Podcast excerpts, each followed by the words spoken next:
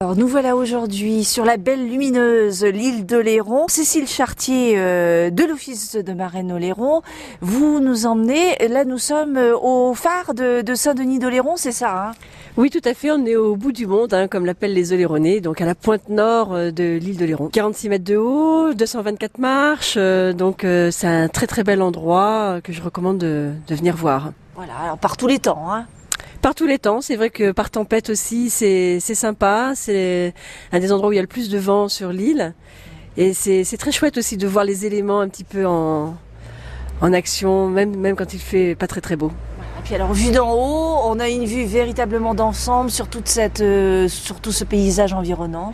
Oui, et à marée basse, c'est très chouette parce qu'on peut voir aussi les écluses à poissons qui se trouvent au pied du phare. C'est une technique ancienne de pêche hein, qu'utilisaient les oléronais. C'est très très sympa de voir ça depuis, euh, depuis le haut du phare. Et puis les jardins. Les jardins, effectivement, on a comme une rose des vents euh, au pied du phare. Donc c'est très beau, esthétiquement parlant. On a également euh, la balise Antioche hein, qu'on peut voir euh, depuis depuis le phare. Cette balise qui était là pour signaler qu'il y avait un banc rocheux. Alors quand on est ici, on peut se balader. nous entrons dans une dans une saison où on peut vraiment se, se balader tranquille. Oui, c'est vrai que c'est un des endroits les plus visités de l'île, mais à cette saison, bah, on se sent tout seul et avec les éléments et, et ce phare qui, qui est vraiment très chouette. Et puis alors après, vous allez nous emmener sur le port.